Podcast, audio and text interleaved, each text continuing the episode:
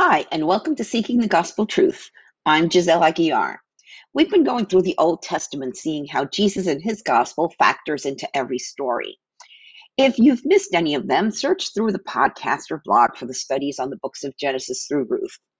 As we continue God's story, which is really our story, I am changing how we go through the bulk of the rest of the Old Testament. If you read the Bible from cover to cover, the historical books get a bit confusing as the timeline isn't straight. My goal is to, for the next studies, is to do them in historical sequence. So we'll bounce around the Old Testament, but the stories will make better sense. Jesus is the hero of the entire Bible, and we'll find him everywhere as we go along. Um, you'll also see how the Old Testament sets us up for the New Testament. And I've covered most of the New Testament, and you can find those studies along with podcast playlists on my blog. I pray that as you hear this message, it will inspire you to study the Bible daily for yourself. Seek the truth. I pray that God opens your heart and eyes and mind to understand what His Spirit is trying to tell you. And as you become rooted in the Word, you'll also be rooted in hope, joy, and peace. Let's dig in.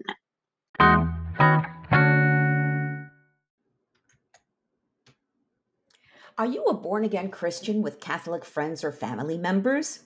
Have you struggled with how to bring up the truth of Jesus' salvation? I had the same problem. So I put together a free ebook, The Catholic Mission Field in Our Backyards. It's a guide to help you start the conversation and plant the seed that will get them thinking, Am I missing something? Check it out. It's a free download on my website. You'll find the link in the show notes. Oh, please let me know if it helped you.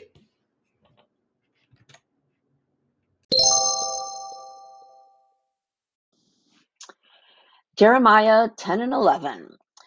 For salvation, God needs a true attitude of surrender. Surrender. The word conjures up images of an army surrendering to a more powerful opponent. It's when you know deep in your soul that you can't win no matter how hard you try. It's when you give up. There's no more fight in you. That's exactly how God needs us to be if we want His salvation. His assurance of a one way, nonstop ticket to heaven. He needs us to give up our pride, self esteem, self reliance, and submit to Him only. That means giving up our lifestyles, that we've grown accustomed to and are comfortable in. In today's chapters, we find a frustrated prophet who's given his all to tell the people of Judah that they'd better give up their idolatrous lifestyles or they will face the consequences. It's a message for us today also. Let's dig in. Jeremiah 10 Idolatry brings destruction. Hear the word that the Lord speaks to you, O Israel. This is what the Lord says. Do not act like the other nations who try to read their future in the stars. Do not be afraid of their predictions, even though other nations are terrified by them. Their ways are futile and foolish. They cut down a tree, and a craftsman carves an idol. They decorate it with gold and silver, then fasten it securely with hammer and nails so it won't fall over. Their gods are like helpless scarecrows in a cucumber field. They cannot speak and they need to be carried because they cannot walk. Do not be afraid of such gods, for they can neither harm you nor do they do any good. Lord, there is no one like you, for you are great and your name is full of power. Who would not fear you, O King of nations? That title belongs to you alone. Among all the wise people of the earth and all the kingdoms of the world, there is no one like you. People who worship idols are stupid and foolish. The things they worship are made of wood.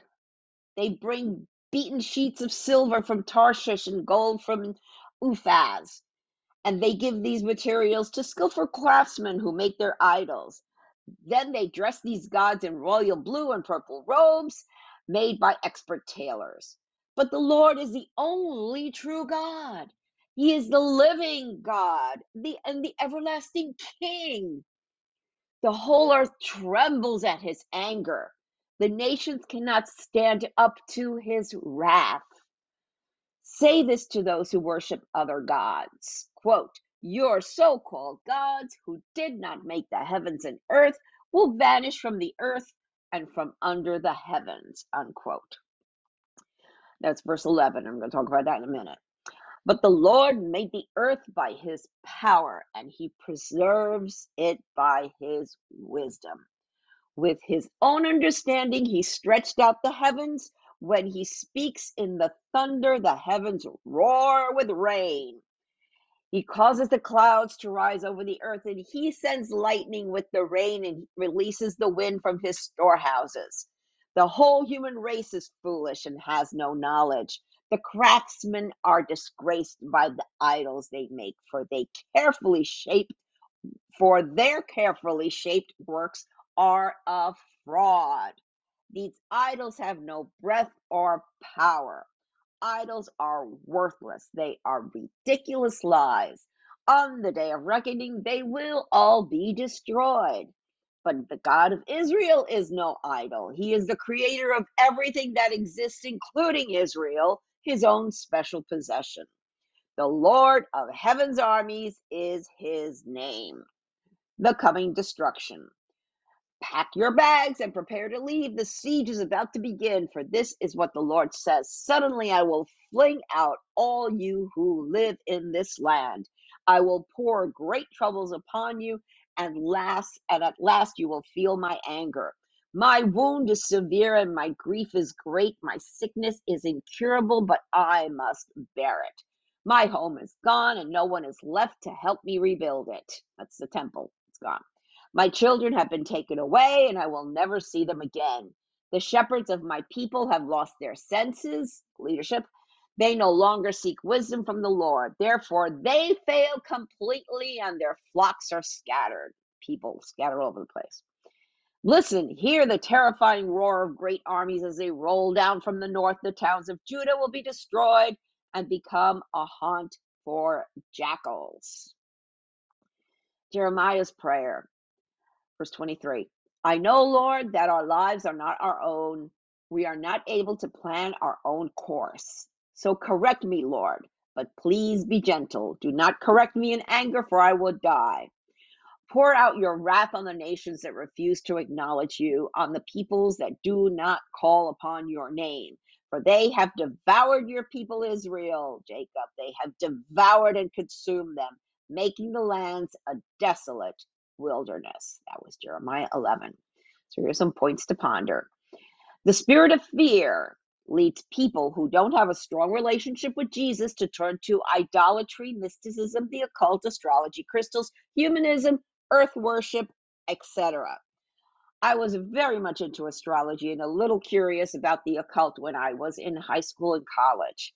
The Catholic Church certainly wasn't providing what I needed, so I started looking elsewhere. That's exactly what happened back in Jeremiah's day. Fear overcame faith. The shepherds, the leaders of the people, led them astray. Even when Josiah found that Josiah was the good king, found the book of the law, the people listened for a while. However, their hearts weren't in it. They didn't fully surrender to the one true God. As soon as Josiah died, they went back to their pagan idol worship because there was no one to guide them in the right direction. Jesus is the shepherd we must follow. No one, no church, nothing else. By the way, just because a practice was pagan in the past doesn't mean it can't be revived to honor Jesus, like the Christmas tree. And this is December 21st, so we're, we're in Christmas season. Pastor Sandy Adams explains As far as I'm concerned, he says, a Christmas tree has nothing to do with paganism. It represents the Christ. It's evergreen, which speaks of everlasting life. The lights are reminders of Jesus, the light of the world, and the fact we too should be lights for him. Even gold garland seems fitting for a king. Okay, that's Pastor Sandy Adams. Verse 11, I quoted earlier, was originally written in Aramaic, the language of the Babylonians. Your so called gods, little g gods, who did not make the heavens and earth, will vanish from the earth and from under the heavens. Okay. Now it was directed to them, to the Babylonians. The triune God is the only entity that requires our worship. No one or nothing else. That message goes for us too. In Jeremiah's prayer, he acknowledges um, that our lives are not our own. We are not able to plan our own course. That is so true. I look back at my life and I see the hand of God guiding me, warning me, stopping me, helping me. Proverbs 16 9 says, We can make our plans, but the Lord determines our steps. If we surrender our lives to Jesus and allow Him to be our GPS, rather than just call on Him when we are in trouble, our lives will be blessed. I know mine has been. Jeremiah chapter 7 through 10 are known as the temple discourses. God sent him to speak to the people at the temple. God was giving the people a chance to repent, a chance to turn from their idolatrous ways and turn to the one true God. We must worship the Creator, not the creation. Mother Nature had a father, and his name is Yahweh. Jesus is king and should be first in our lives. We cannot replace him with something else. Going on. Now, going on to um, chapter 12, or chapter 11, right, I should say. Jeremiah's work, um, Pastor Sandy Adams has an opening comment on this chapter, and I quote Jeremiah's work was anything but enjoyable. He preached a message of repentance to an obstinate bunch.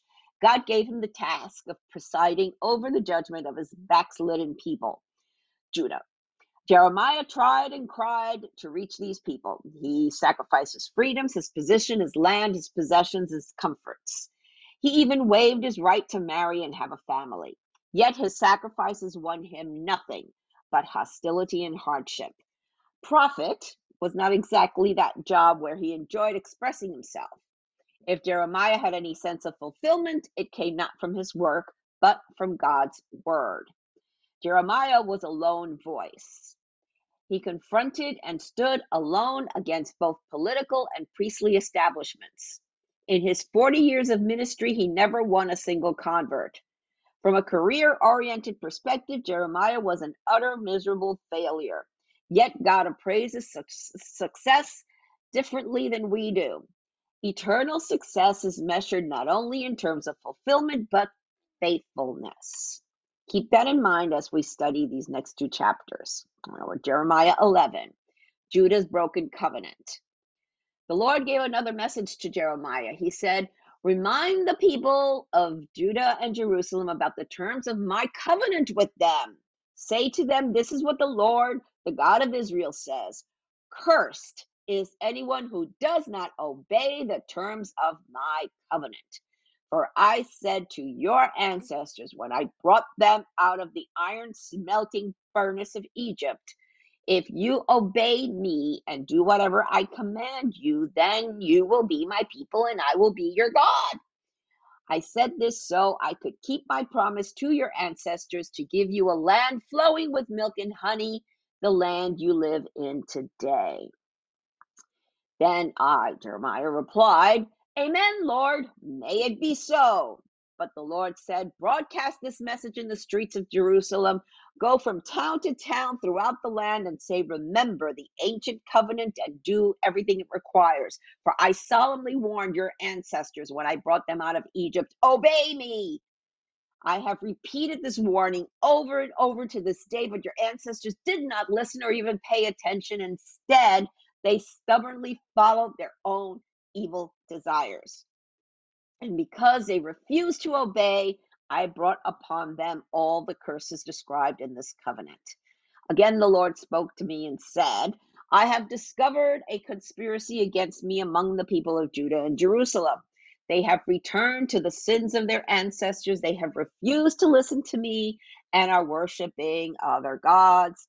Israel and Judah have broke both broken the covenant I made with their ancestors. Therefore, this is what the Lord says I am going to bring calamity upon them, and they will not escape.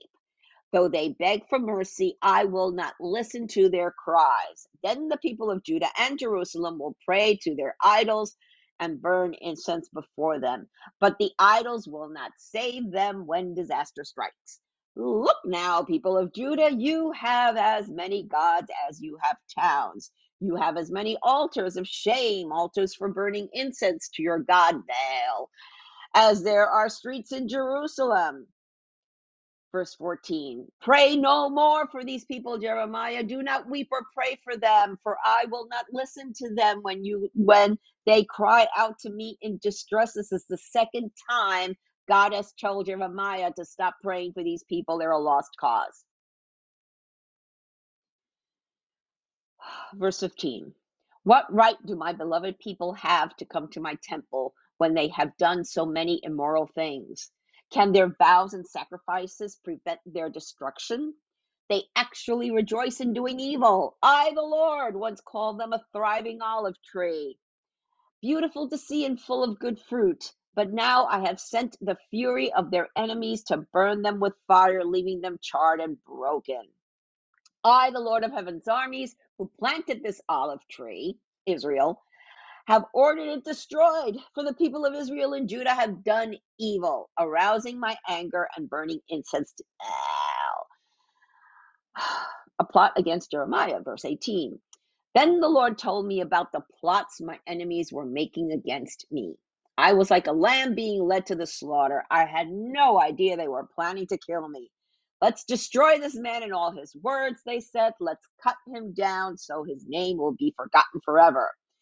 O Lord of heaven's armies, you make right righteous judgments, and you examine the deepest thoughts and secrets. Let me see your vengeance against them, for I have committed my cause to you. This is what the Lord says about the men of Anathoth, that's Jer- uh, Jeremiah's hometown, who wanted me dead. They said, We will kill you if you do not stop prophesying in the Lord's name. So, this is what the Lord of heaven's army says about them I will punish them. Their young men will die in battle, their boys and girls will starve to death. Not one of these plotters from Anathoth will survive, for I will bring disaster upon them when their name of when their time of punishment comes. The old covenant. Well, that was the end of Jeremiah 12. Well, God's covenant with the Israelites was simple, and Sandy Adams comments. Remember the old covenant, the covenant God made with Moses and the nation when he brought them out of Egypt. It consisted of three components. First was the law or commandments, moral, civil, and ceremonial. Second was the sacrificial system. For when they broke the law, there were sacrifices and priests to offer them and a tabernacle to house them. And third, there were the blessings and curses. God would reward the nation's obedience with great blessing, but he punished their rebellion with curses. And God preferred the blessings. He wanted to establish them in a land flowing with milk and honey. It was the people of Judah that insisted on the curses. Psalm 78:41 says the Jews limited the Holy One of Israel. Literally, there were blessings God intended for his people that he had to scratch off because of their unbelief. His grace went to waste. Rather than the milk and honey, Judah would taste the tart and bitter. They had a choice sweet or sour. Judah chose sour. And Jeremiah's response was, So be it, Lord. That was from Sandy Adams. Sin blocks the blessings of God and unblocks the curses. The first step in obtaining the gift of grace and salvation that Jesus freely gives us is to have an attitude of repentance, remorse, and surrender. Admit that you are a sinner and stop sinning. You must willingly submit yourself to Jesus. No one can convert you, no one can coerce you. You can't be pushed. So many gods, little g gods.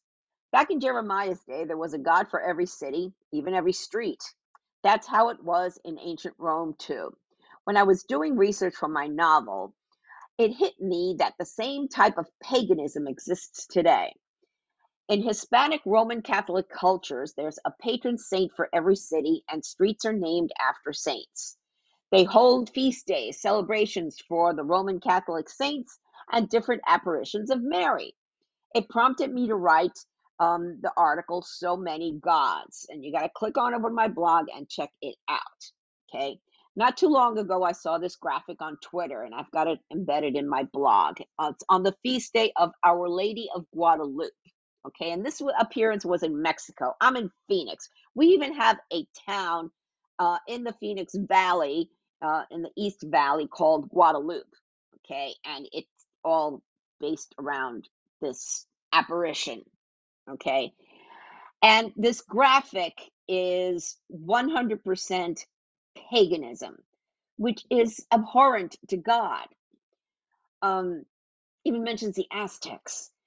And I found today, I, I just I just searched um, in Pixabay and I found another graphic of a statue of Our Lady of Guadalupe. It's a man made statue, but they've got these rays that look like I don't know what. I mean, it looks it it looks dangerous. It looks hard, terrible.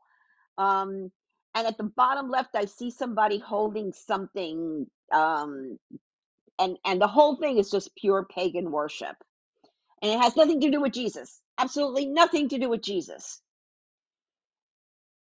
So you have to read the Bible and learn the truth. As a kid growing up Catholic, not once was I encouraged to read the Bible. It's God's word. That's why when the culture of the 60s and 70s started infiltrating my life through TV shows, movies, and music, I fell for it. I dove in headfirst and was lost in it for a very long time.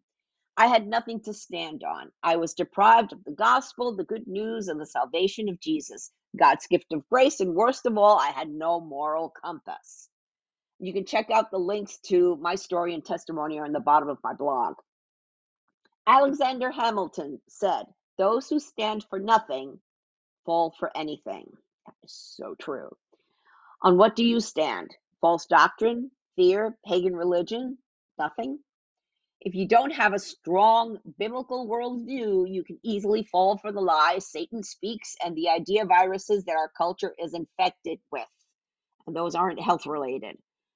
The only salvation is through Jesus Christ. So if you're not sure of your saved or not, if you truly want to be born again and have the assurance of salvation, receive the Holy Spirit to get a one way, non-stop ticket to heaven after you die, or that you won't be left behind at the rapture, what you have to do is believe, repent, be baptized, and receive the Holy Spirit. Believe, have faith that Jesus is the Christ and He died taking your sins away forever, for all, that He rose from the dead three days later. Then repent of your sins, stop sinning, do a complete 180 degree turn in your life, and surrender your life to Him. Be baptized. Show the world and yourself that you have died to your old life and are born again in Christ, and then receive the Holy Spirit in your heart. Simply invite Jesus into your heart and receive the gift and confident hope of eternal life. You don't know what to say, you don't know what to do. There's a prayer in the show notes, or you can click on over to my blog, click where it says how to invite Jesus into your heart. And in the bottom of today's blog, I have a video called The False Doctrine of Mary. It's very interesting. And then I've got one of my favorite hymns, which it just tells the truth. It just sings the truth in Christ alone. Soli Deo Gloria. To God alone be the glory.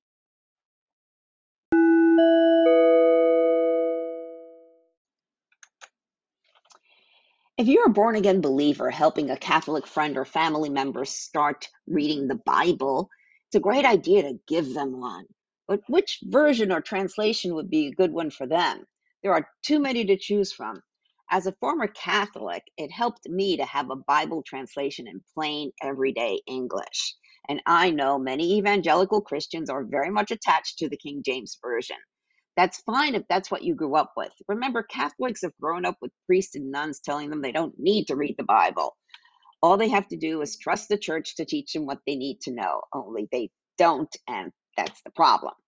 When I first started going back to church, a well meaning friend told me to get a King James Version. Well, guess what? I got frustrated with the these and thous and stopped reading it, totally defeating the purpose. Eventually, I got the new International Version or the NIV, and that was the best for a new Christian to get into the habit of reading the Bible daily. Today, I also study from the New King James Version, or NKJV, and the New Living Translation, the NLT.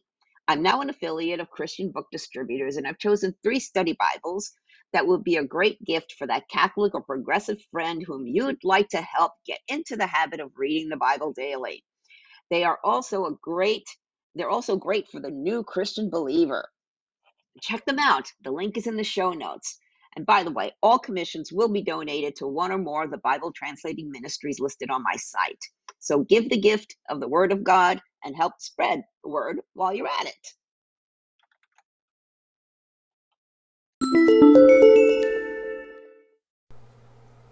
Thank you for listening to this episode. I pray that the Holy Spirit, the author of Scripture, touched your heart to reveal the gospel truth that our hope of salvation is through Jesus Christ alone. If you have any comments or questions, feel free to reach out to me via my website or social media. I encourage you to read the Bible daily and seek the truth for yourself. I recommend that you download two free Bible study apps the YouVersion Bible app and Through the Word. Friends, we are living in strange, crazy times, the last days, the end times. But know that things aren't falling apart, they are falling into place. Jesus said in Revelation 3 20 to 22, Look, I stand at the door and knock. If you hear my voice and open the door, I will come in, and we will share a meal together as friends. Those who are victorious will sit with me on my throne, just as I was victorious and sat with my Father on his throne.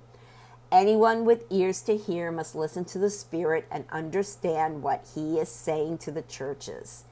Jesus is knocking. It's up to you to open the door. Peter told us in 2 Peter 3 9, the Lord isn't really being slow about his promise, as some people think. No, he is being patient for your sake. He does not want anyone to be destroyed or perish but wants everyone to repent. Jesus is coming back soon. Are you ready? Repent of your sins and invite Jesus into your heart right now. If you don't know what to say, there's a prayer in the show notes and on my blog.